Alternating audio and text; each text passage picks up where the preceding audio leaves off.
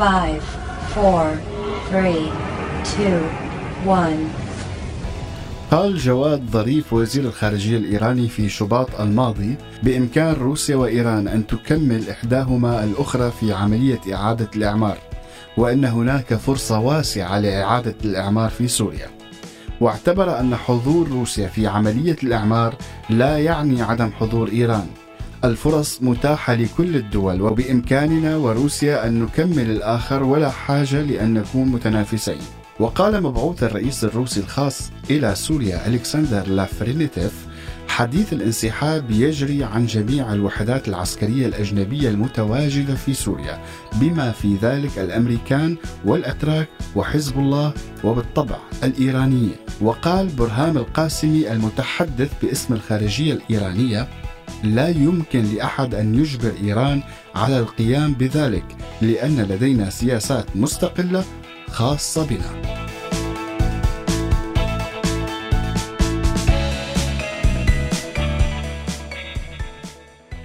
تخيل لو قرروا الروس الضغط على إيران لتترك سوريا وتتخلى عن مصالحها السياسية والعسكرية والاقتصادية.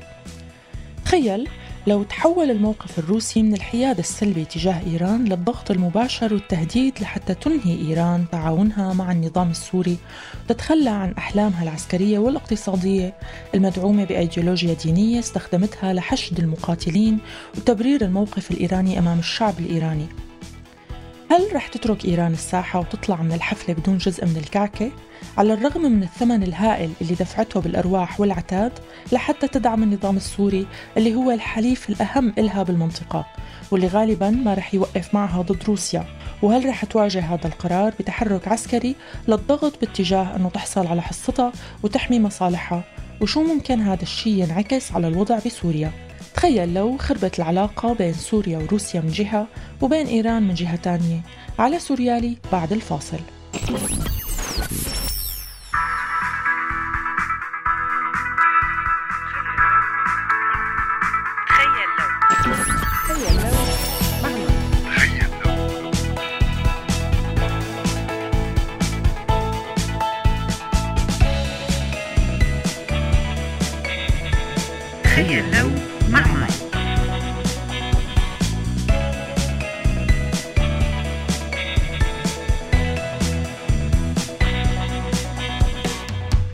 لو مع مي تخيل على هوا سوريالي.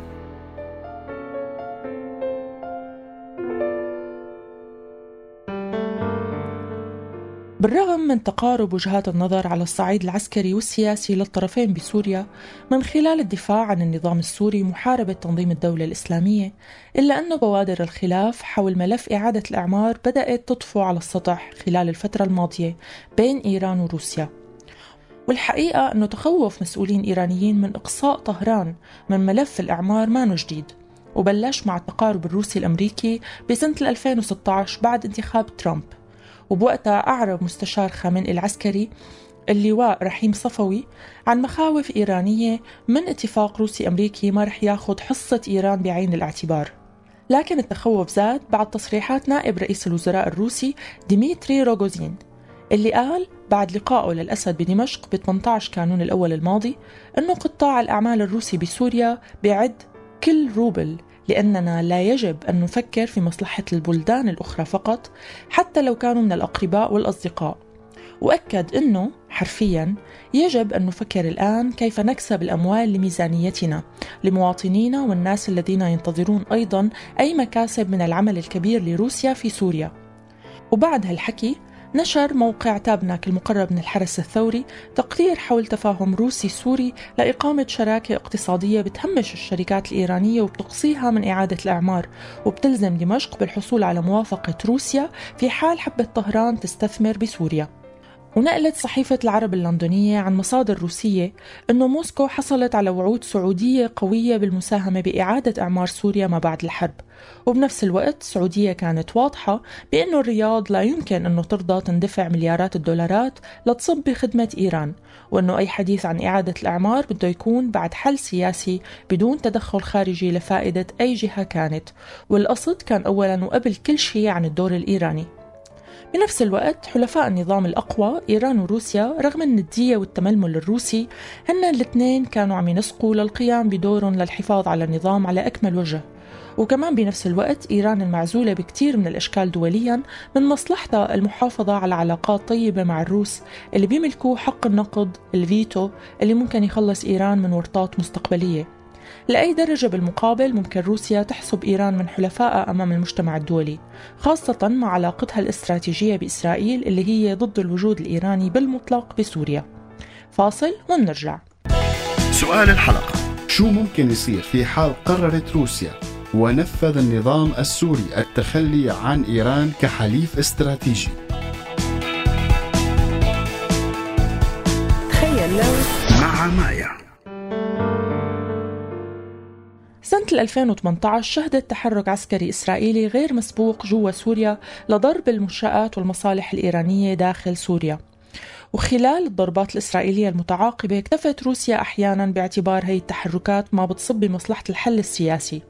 بالمقابل بشهر أيار الماضي وبعد أكثر من أسبوع من ضربات إسرائيلية استهدفت قواعد إيرانية بسوريا وكانت روسيا على العلم فيها. أعلن الرئيس الروسي فلاديمير بوتين عن ضرورة سحب جميع القوات الأجنبية من سوريا وبرد غير مباشر على إعلان الرئيس الروسي نقلت وكالة الأنباء الإيرانية عن المتحدث باسم الخارجية قوله أن الوجود الإيراني في سوريا هو بناء على طلب من حكومة هالبلد. السياسيين الروس فسروا كلام بوتين بأنه بيقصد كل الوحدات العسكرية الأجنبية المتواجدة بسوريا بما في ذلك الأمريكان والأتراك وحزب الله وبالطبع الإيرانيين. وبظل التراشق الكلامي الروسي الإيراني وقف النظام السوري نوعا ما على الحياد وصمت رغم انحيازه بشكل كبير لموقف موسكو بسبب الخطر الكبير والحقيقي اللي بتشكله القوات الإيرانية الموجودة بشكل مباشر على الأرض على القوات النظامية. تجسدت بتوترات بين حزب الله والجيش النظامي بأكثر من موقف وانفلات وصل لحد الاشتباكات مع ميليشيات طائفية مدعومة من إيران. وبحسب محللين الرئيس الروسي فلاديمير بوتين من مصلحته خفض الدعم للمصالح الإيرانية بسوريا لأنه من أولوياته تحطيم أمريكا كقوة دولية رئيسية بالشرق الأوسط وجعل موسكو الجهة الأكثر فاعلية بالمنطقة وهو بده من بعض الدول العربية وخاصة دول الخليج البدء بشراء معدات عسكرية وصناعية روسية ومنح روسيا الأفضلية للوصول لمصادر الطاقة وفرص السوق الأخرى كشرط للتخلي عن إيران. لذلك روسيا نوعا ما علقانة بين الإسرائيليين والإيرانيين ولكن نظرا لزيادة الضغوط الأمريكية على إيران وإعادة العقوبات وبدء انهيار الاقتصاد الإيراني من المستبعد أن روسيا تستمر بدعمها لإيران. بسبب الموقف الأخير اللي صار مع إسقاط طيارة المراقبة الروسية وتعدد السيناريوهات اللي بتفسر الحادثة ومقتل 15 روسي كانوا على متنة صار في تصعيد خطابي بين روسيا وإسرائيل. توعدت فيها روسيا بمنح النظام السوري منظومة اس 300 واللي كانت واعدة فيها النظام من زمان وعم تستعملها كورقة ضغط من أكثر من ثلاث سنين بدون ما تنفذ تهديدها. وعلى الرغم من أنه هي الحادثة كان ممكن تؤدي لتوتر كبير بالعلاقات لكن الروس والإسرائيليين الاثنين مقتنعين بأهمية الاستمرار بالتنسيق العسكري والسياسي ضمن سوريا. وبالتالي بيشوفوا مراقبين أنه من المستبعد أنه تقدم روسيا للنظام السوري أي شيء من منظومات الدفاع الجوي وتخرب العلاقة بينها وبين إسرائيل ودول التحالف وأمريكا على أثر حادثة الطيارة. كل المعطيات بتشير إلى أنه تخلي روسيا عن إيران وبالتالي تخلي النظام عن إيران جدا وارد. هل يعقل أنه تتخلى إيران عن كل شيء بهالسهولة؟ رغم أنها بذلت كثير من الوقت والموارد وتكبدت خسائر فادحة للحفاظ على النظام وضمان دورها بحاضر ومستقبل سوريا. ممكن تعرض روسيا على إيران أنبوب بمر عبر العراق وسوريا للبحر الأبيض المتوسط ما بهم إن كان غاز أو نفط. العرض ممكن يكون مغري جدا لطهران. وهل يمكن أنه ترفض طهران مقترحات روسيا وجائزة الترضية؟ غالبا لا. فروسيا بالنسبة لإيران نافذة على العالم وخسارتها لهذا الصديق خسارة كبيرة اقتصاديا وسياسيا وبكل الأحوال التنازع مع روسيا ما رح يكون لصالحها داخل سوريا وبالمقابل هل يمكن أنه تقدم إيران ضمانات بعدم التعرض لإسرائيل؟ وهل يمكن أنه إسرائيل تقتنع بهي الضمانات؟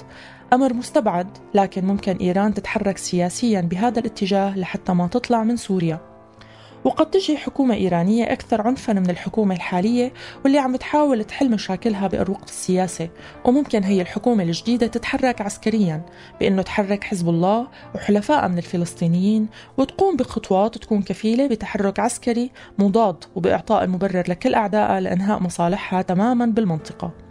وممكن أنه تهاجم إيران المصالح العسكرية الروسية بسوريا لكن من المستبعد أنه تحقق أي مكاسب فيما عدا إضافة سبب إضافي جديد لعدم الاستقرار بالبلد وتأخير لعمليات إعادة الإعمار والاتفاقات الاقتصادية. النظام غالبا يوقف مع روسيا وإذا فكر أنه يأخذ صف إيران فغالبا ما يكون مصيره بالمنطقة من مصيرها فاصل ومنرجع تخيل مع مايا. على الرغم من أنه كتار من السوريين رح ينبسطوا إذا طلعت إيران من سوريا لكن المحبط أنه هذا الشيء ما رح يكون بأيدي السوريين وإنما بيد محتل آخر بعد ما تحولت سوريا لكعكة ولخزان مصالح عالمية بدون أي اعتبار لمصلحة وطموحات الشعب السوري. إلى اللقاء.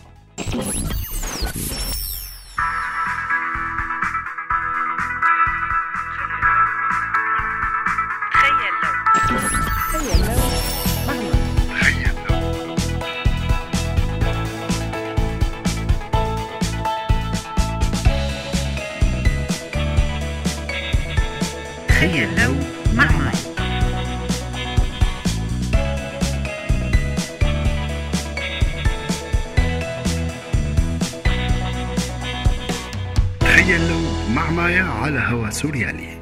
هذا البرنامج من إنتاج سوريالي 2018